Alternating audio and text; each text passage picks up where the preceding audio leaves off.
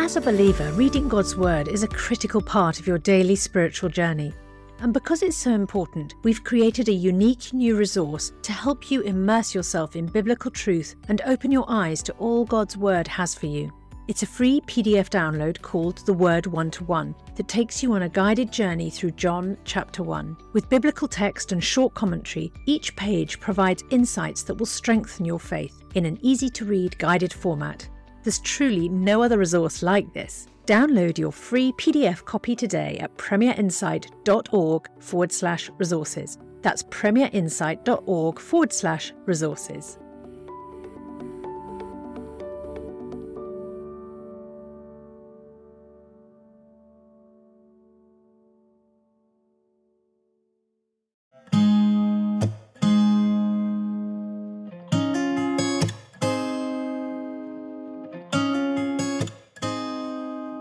The Ask NT Wright Anything podcast. Welcome to another classic episode of Ask NT Wright Anything. I'm Peter Byram, and we're going back to an episode from 2020 today. In this episode, Tom Wright answered listener questions about the life of the Apostle Paul, whether he wrote all the letters attributed to him, and whether contemporary Christians need to agree with all the views that he gives.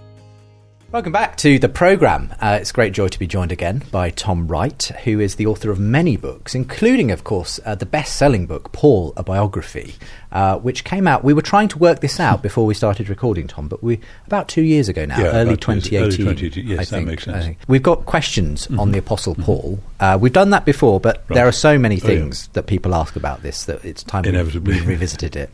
An area of expertise for you, of course. Um, and so I think we'll, we'll dive straight in if that's mm-hmm. all right, Tom. Um, now, First question from Daniel in Leamington Spa says there are often questions raised about the authorship of various parts of the New Testament. For instance, which of Paul's letters did Paul actually write?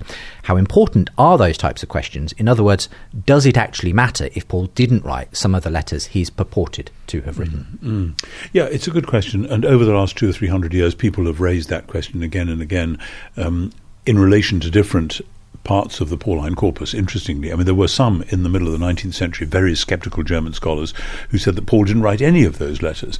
So, actually, what do we mean by the word mm. Paul if mm. we don't have any letters from him, especially if Acts was written as a fiction later on? Are we sure there even was a Paul? Mm. Um, and people have come right back from that to say, no, it makes far more sense historically to think there really was a Paul and he really did go around and he really did write letters.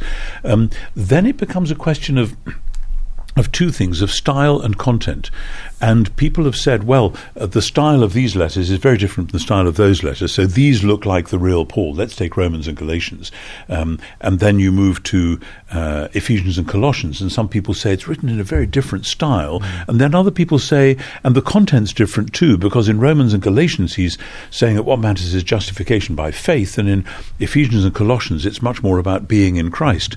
And at that point, I and many others, I should say, hold up our hands and say, hang on who says that these are incompatible with one another? In fact, when you look at Galatians, there's a lot about being in Christ there, and it's welded together with justification by faith. In Romans, Paul expounds it a bit differently, but it's all one letter and it's all mm. coming together. And actually, the biggest stylistic difference in the whole Pauline corpus, and I speak as one who's translated the whole mm, thing, mm. Um, is between 1 and 2 Corinthians. Oh, right. And that's explicable because in 1 Corinthians, he's quite cheerful. It's a bit mm, of a mm, knockabout mm. thing. You've asked me these questions, and here are these issues, and we go through them, and we nail the issues, and we mm. put it all to bed, and there we are. In 2 Corinthians, he's fighting his way back from a terrible, horrible time, mm. which we would describe almost as a nervous breakdown. And you can feel it in the sentence structure that it's coming out all jerky and awkward and difficult. And he's been through really hell on wheels and back again. Um, and, and so when we look at the style, I want to say Paul writes in various different styles, mm. and it's very difficult to, to say, we now know that Paul looks like this, and therefore that can't be him.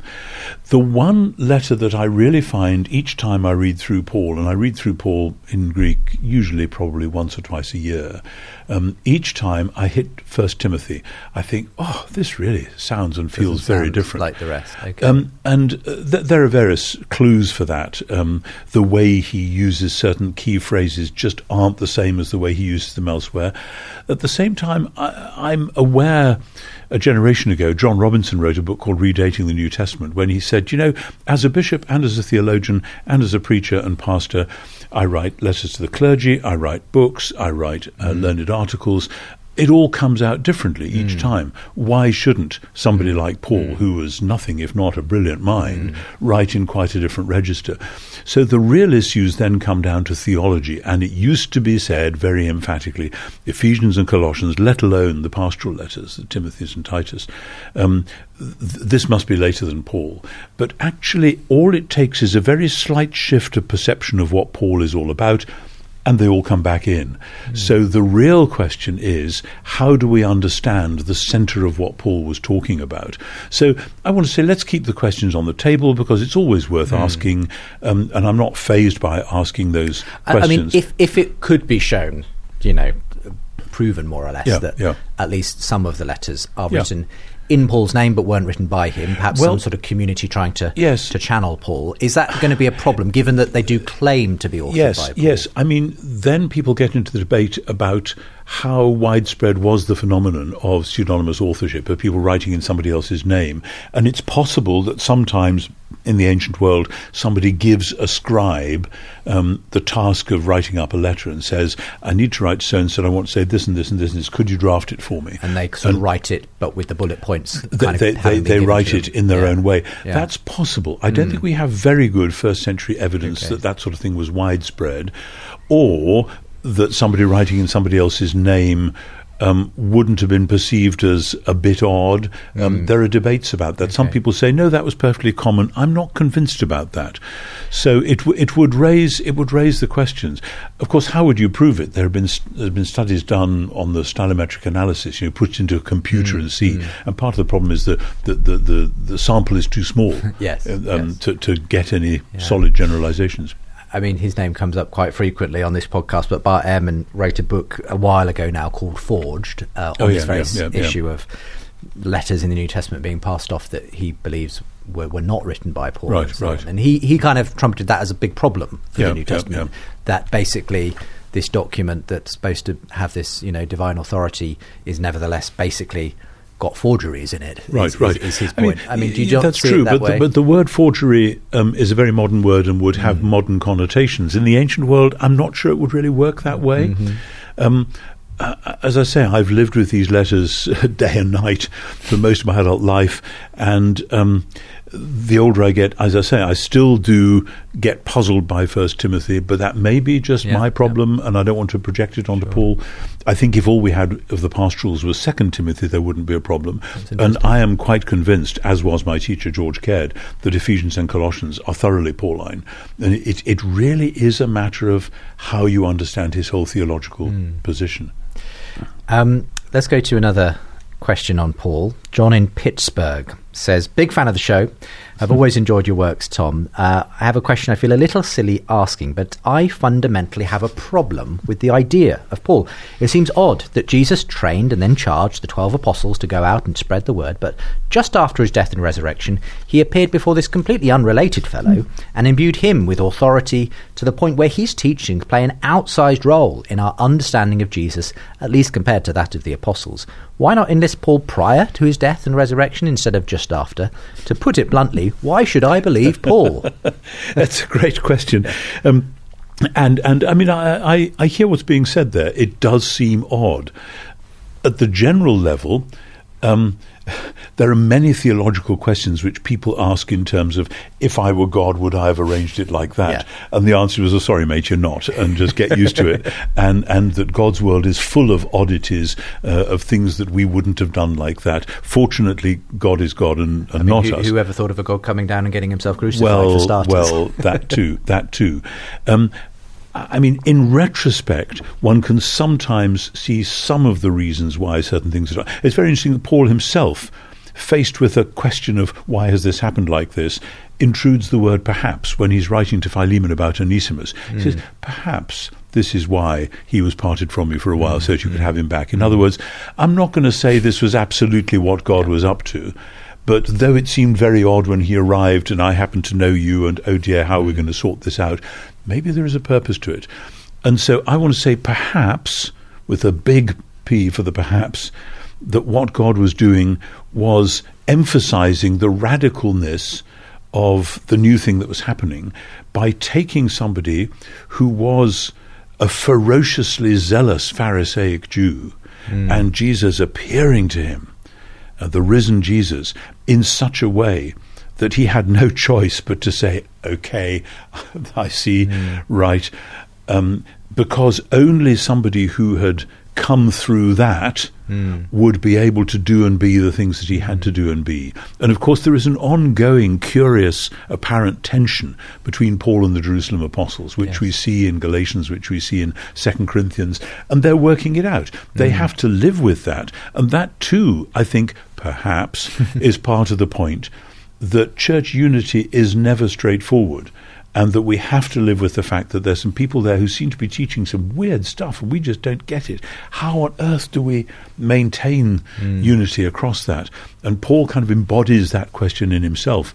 Um, but but I think it's particularly um, the great joke of it is that when God wants to convert the Gentiles, he takes a zealous Pharisaic Jew mm. and says, Right, this is your job. uh, how does that work? God but, has a sense of humour. Yes. But it's all part of the extraordinary apocalypse, the, yes. the, the, the radical unveiling of something radically new, which is nevertheless the fulfillment of what was promised. Mm. And Paul embodies all of that. Another really interesting question here from an anonymous person in Kent says, Is it okay to disagree with Paul? Many people seem to be trying to reinterpret him to make him more palatable to today's sensibilities. Isn't it just easier and more honest to say, Paul was a man of his time, that was then, this is now? How should we apply kingdom or gospel values now? And accept that it might need to look different today. If Paul were around today, how would he apply and live out his discipleship? If he were writing letters to today's churches, I suspect his instruction might be very different, 2,000 years of different trajectory hermeneutics, you might want to mm-hmm. s- say what, exactly that means, uh, attempt to project this kind of thinking forward. So, yeah, yeah, is it okay to yeah. disagree with Paul and just accept he, he was a man of his time, and if he was doing the same thing now, he might be issuing different sorts of instructions to Christians? Yes, there are different sorts of differences. Yes. Um, and I think the first thing Paul would say is that the great turnaround in history has happened with the death and resurrection of Jesus. There is no other turnaround until Jesus comes again and restores all things. There is no other similar transformative moment. And he, Paul, is at the cutting edge of the beginning of this new post death and resurrection and ascension and spirit moment. Um, and that therefore he himself wouldn't expect that until Jesus comes again there would be any basic change. Because the basic things he's talking about are being genuine humans at last. And that's not going to change because being genuine humans means bearing God's image into the world and reflecting God's image into the world is going to mean what it meant in Scripture and in the teaching of Jesus, and particularly in and through the death and resurrection of Jesus, the dealing with evil, and the launching of new creation.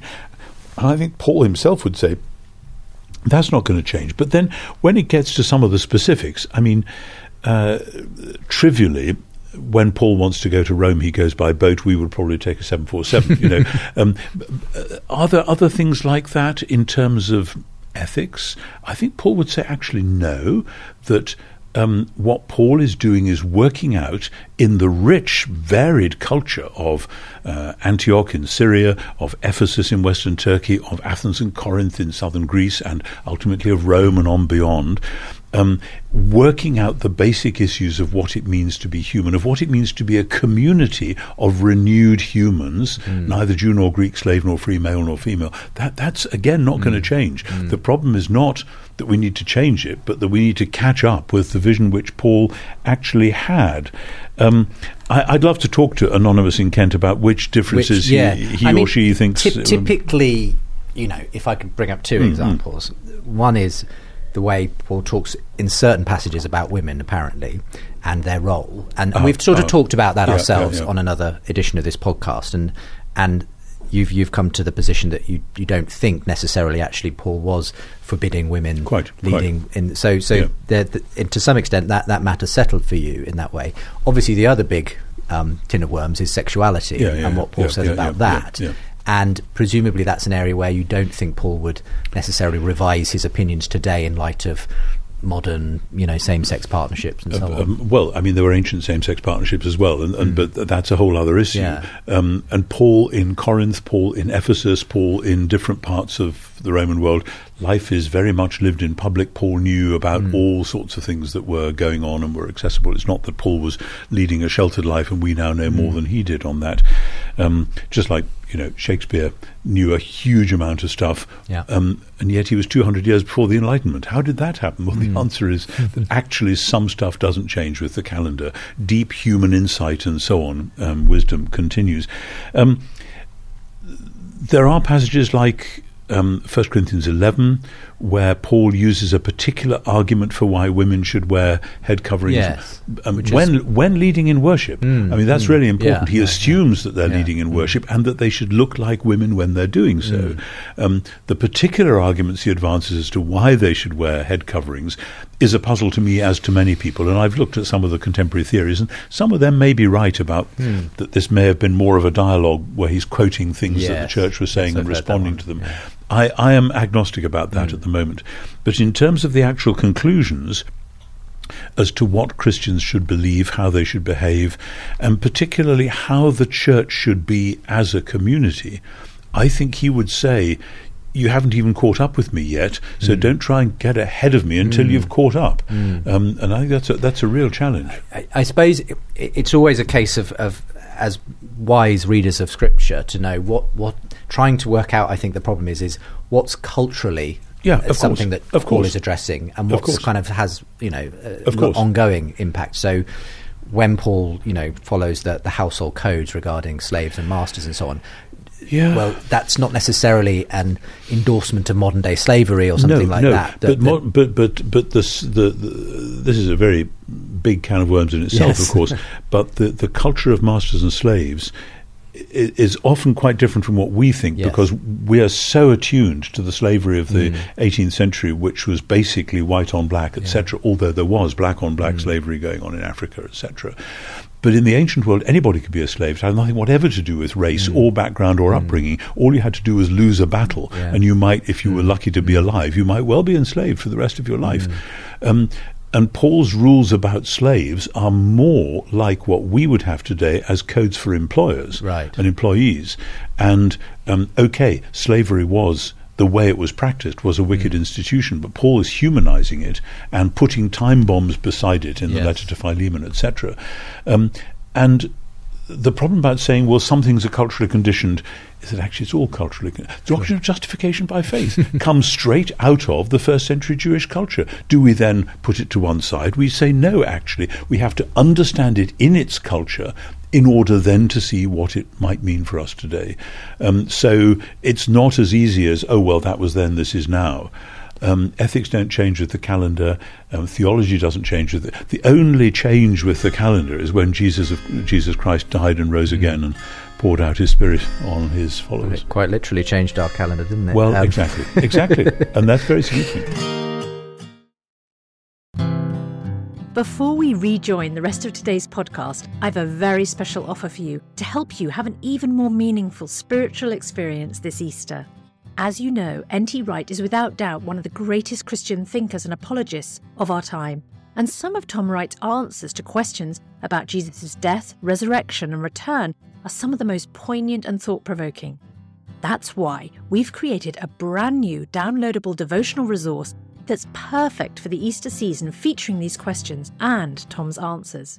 This five day devotional journey titled Jesus' Death, Resurrection, and Return is only available to friends like you as our thanks for your gift today. And remember, your support is truly critical to help keep resources and podcasts like Ask NT Wright Anything and Unbelievable going strong because this ministry is completely funded by friends like you. So please give the very best gift you can and make sure to download your copy of Jesus' Death, Resurrection and Return devotional at premierinsight.org forward slash ntwright.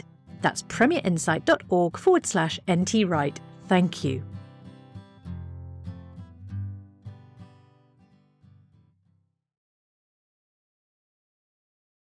Another interesting question here from Penny, who's in upstate mm-hmm. New York, and also mentions that they're an online student with NT Wright Online, who, mm-hmm. of course, we do this podcast in partnership with. Um, interesting on this. When Paul, known as Saul at the time, was going about participating in the death of Christians, were his actions an illegal act with legal punishment under Roman law? I didn't find an answer to this in your autobiography on Paul. I think that was a slip of the uh, yes. the typewriter. Yes, it, it, it's it's funny. People often add the prefix auto to biography without realizing what they just did.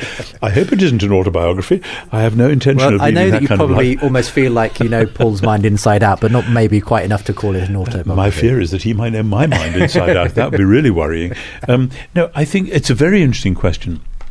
My sense is that Paul's persecution of Christians takes place within a Jewish context, within a synagogue community, or within the larger world around Jerusalem and that area, where the Jewish rule of the high priests, etc., would be running. Paul gets authority from the high priests. Mm. He doesn't get authority from the Roman governor because this is basically an inner Jewish mm. disciplinary activity. In the same way, when Paul himself goes to synagogue as a Christian apostle and talks about Jesus, and they say, You're blaspheming, we have to punish you, mm. and he gets the 40 lashes minus one, um, the local synagogue authority doesn't have to get authority from the Roman magistrates mm. in Galatia or wherever it is to do that. This is an inner synagogue business. And so I think Paul is acting within the enclosed world of the Jews, and the Romans would say, get on, do it yourself. Mm. Like Gallio says in Corinth in Acts 18, when the Jewish authorities bring Paul before the tribunal mm. and say, This man is teaching us to worship God in illegal ways. And Gallio says, this is a matter, an inside matter for you Jews. Right. Sort it out. Yeah, um, I mean, it, it, raises all kinds of interesting questions for me at the same time. Which is obviously we know Paul was obviously repentant and bitterly regretted the mm-hmm, way he had treated absolutely, followers absolutely. of Christ um, up to his conversion, um, but he never, in a sense, after that point, faced legal consequences, if you like, no, for no. it. And whereas today, if someone had imprisoned and even murdered Christians yeah, and yeah, then yeah. had some kind of conversion experience and admitted to what they'd done, they would face some kind of legal sanction, regardless Presu- of whether presumably. they went on to have some yes. great ministry as well. I, th- um, I think, I mean, then it, it's a question of how does this work within the Jewish world at the right. time? And just as we look back on the 16th century and see heretics being burnt at the stake, etc., mm. um, and this was very seriously justified by very serious, devout, and apparently, in other words, in other ways, wise people. I mean, think of mm. Thomas More, for mm. example, mm. Um, completely justifying burning heretics at the stake. Because this was a very dangerous disease, like cutting out a cancer. Right. We have to deal with this, and if we don't, we are complicit in their wickedness ourselves.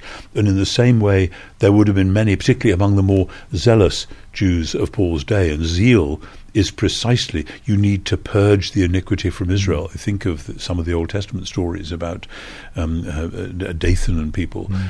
um, and. Uh, in the Pentateuch, about people who do this must be cut off from among their people. That that that, that you're in danger of catching a fell disease mm. here as a community, and we've got to deal with it. So I I don't think the question of public law would have entered into it. That's interesting.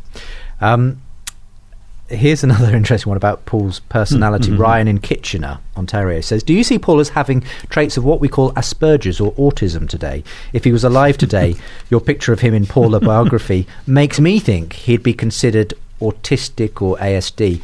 Um, that's an interesting question. Do you have any ideas well, of course, he's sharing that perception um, with, with, with the Roman magistrate who is trying Paul in Acts 26. And, and Paul is actually addressing King Agrippa, who is there, mm. one of the Herod family, and it is putting him on the spot and saying, Now, Agrippa, you believe the prophets, don't you? And Agrippa is going to say yes mm. because he wants to be a good yeah. Jewish. And he said, I know you believe the prophets, so therefore you believe in resurrection, don't you? So why? And at which point the Roman magistrate yells out, Paul, you're mad. You've been studying too long. It's turned your head. He says, No, actually, I'm not mad. Um, Agrippa knows I'm speaking sober truth. Right. So, but, but, but depending on your culture, uh, different things that people might quite reasonably do might appear mad. Yes. Um, about 10 or a dozen years ago, somebody from the New Statesman was sent to interview me. It was when I was Bishop of Durham, and they had to come and do an interview mm. with me. And the chap in the interview said that uh, uh, a friend of his from a different denomination from my own, hearing he was coming to interview me, had said, he's mad, you know. Right. so yeah. I thought, well, that's nice. Yeah. Um, uh, and and the, the New Statesman interviewer was, I think, rather disappointed that I seemed quite normal. I mean, not not that we're equating Asperger's or anything with, with madness, but, no, no, but no. the point being that a, person, the, a personality, the, the, the pers- a personality I think order might might well I, th- I be think, interpreted in different ways in different cultures. Uh, yes, yeah. I say in the biography, Paul would have been a very high maintenance friend. Yes. Um, and, and, you know, we do things like Myers Briggs patterns, we do things like the Enneagram, we have yeah. ways of lining yeah. people up and saying, and Paul was relentless. There's and no intense. question. Yeah. intense and relentless. Does that mean he had Asperger's or, or something? I, I really don't know. Mm because he was also a high functioning individual who could not only write about love, the greatest of these is love, but from all that we see, for instance, in First Thessalonians, was a person of utter personal generosity who would weep with people, who would mm. pray with people, who, when he had to leave, they, they, would, they would weep because they loved him so much. Um, and I think I think he was a full on human being in a way which we rather restrained Westerners mm, are a bit mm, embarrassed about mm, being. Mm. And I, I, I don't think he had a particular syndrome. I think he was just a very vividly alive person. Another um, question that is an interesting historical one. Annette in mm, South mm. Africa. Having read Simply Jesus and Paul, a biography, and others, I'm intrigued by the relationship between Jesus and Paul and wonder if Paul the Pharisee, studying in Jerusalem, probably at the time Jesus was there, ever would have encountered Jesus in person. Mm.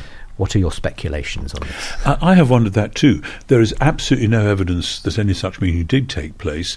Um, some people have said in the past that when Paul says in Galatians, He loved me and gave himself for me, we should hook that up with the story of the rich young ruler in Mark 10, when oh, it says right. Jesus looked at him and loved him and mm. he went away sorrowful. But that is I, fairly speculative. It's I, extremely yeah. speculative. Yes. um, and it's the kind of speculation uh, on, on, which, as C.S. Lewis said in a different context, no one would risk 10 shillings in ordinary life. You, know? you, would, you wouldn't lay bets on that.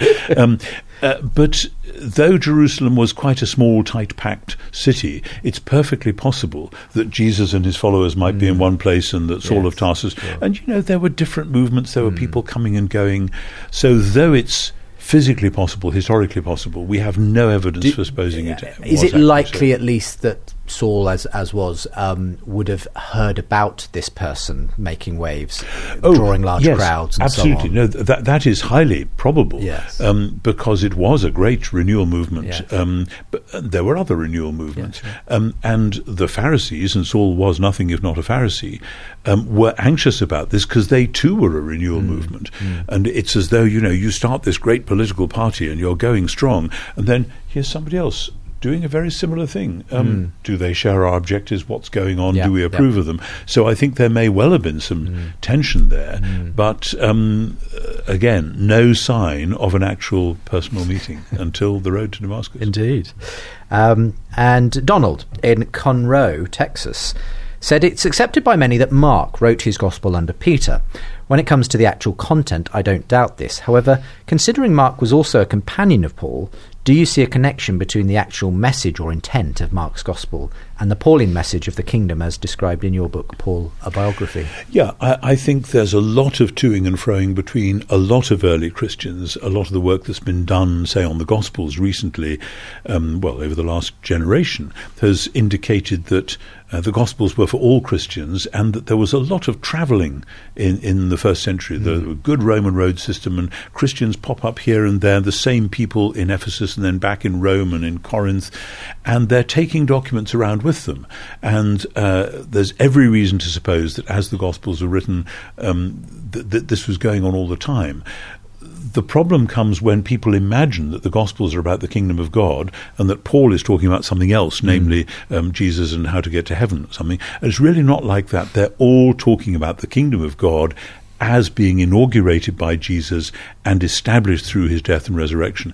Paul, of course, focuses on the death and resurrection, but they are the death and resurrection which established Jesus as the King, the Lord of the world, which is where the whole kingdom of God message mm. was going. So, really, there is a very easy confluence between the two. Um, of course, Paul is not in his letters telling us the whole story of Jesus' sure. life as Mark or whoever does, mm. or part of it. Um, but I'm assuming that Paul knew a great deal about Jesus' life, um, but for him that was all summarized in what his death and resurrection yes. achieved. I mean, I suppose when Paul's traveling and writing and establishing churches, uh, for, for, a certain period of that, the um, the history of Jesus, the, the stories are being yeah. passed on in an oral way, yeah, yeah. and then but being written down. Mark at least within Paul's lifetime? Uh, um, yes, uh, I always say to my students that if you read the textbooks, they will say that Mark is written in the late 60s and mm. Matthew and Luke and John thereafter. We actually don't know that. No. There is no hard evidence for saying any of that. They might all have been written as early as 50 AD. I don't think they were, mm. but they might have been. They might all be not written until 85. I don't mm. think they're that late, mm. but they could be because the, the crucial bit of evidence about where are they in relation to the fall of Jerusalem in AD 70 mm. is much more ambiguous than yes. people have usually made out. Um, and as well, there was some prejudices in the last century or two about saying, well, they should have really been living by faith and just waiting for the Lord to return. They shouldn't have been writing history. Um, uh, and so this must represent a failure of nerve right. after the first generation. That is complete rubbish. Mm. That's simply not how they thought. And they're not writing history in the sense of nostalgic jottings yes. about how it was way back when. They're telling the story of how God's age old purposes for Israel and the world came to their climax in Jesus in order to launch this new mm. movement. And you could tell that story in 35 AD or you could tell it in 95 and mm. you'd still want to do it. And yeah. Paul will be right there in the middle of it. Good stuff. Hope that's helped with some of the questions that have come in on the Apostle Paul. I'm sure we'll return to that in due course. There were lots more questions about Paul that I could have reached for in the mailbag. Um, but uh, do make sure to uh, uh, get us your questions as well, whatever they're on. We try to keep mixing up the themes from podcast episode to episode, and uh, we do try to tackle as many different things as we can. And uh, next time it'll be something completely different. So uh, do come back again for next time. And for the moment, thank you very much. Thank Tom. you. Good to be with you. Thank you very much for listening to that classic episode of Ask NT Wright Anything. If you want more Ask NT Wright content or even more apologetics content from Premier Unbelievable, then you can find that at premierunbelievable.com. And if you sign up there, you'll get access to all the content on the website, exclusive bonus videos and ebooks, and our newsletter. So sign up there at premierunbelievable.com if you want more. Thank you very much, and we'll see you next time for more Ask NT Wright Anything.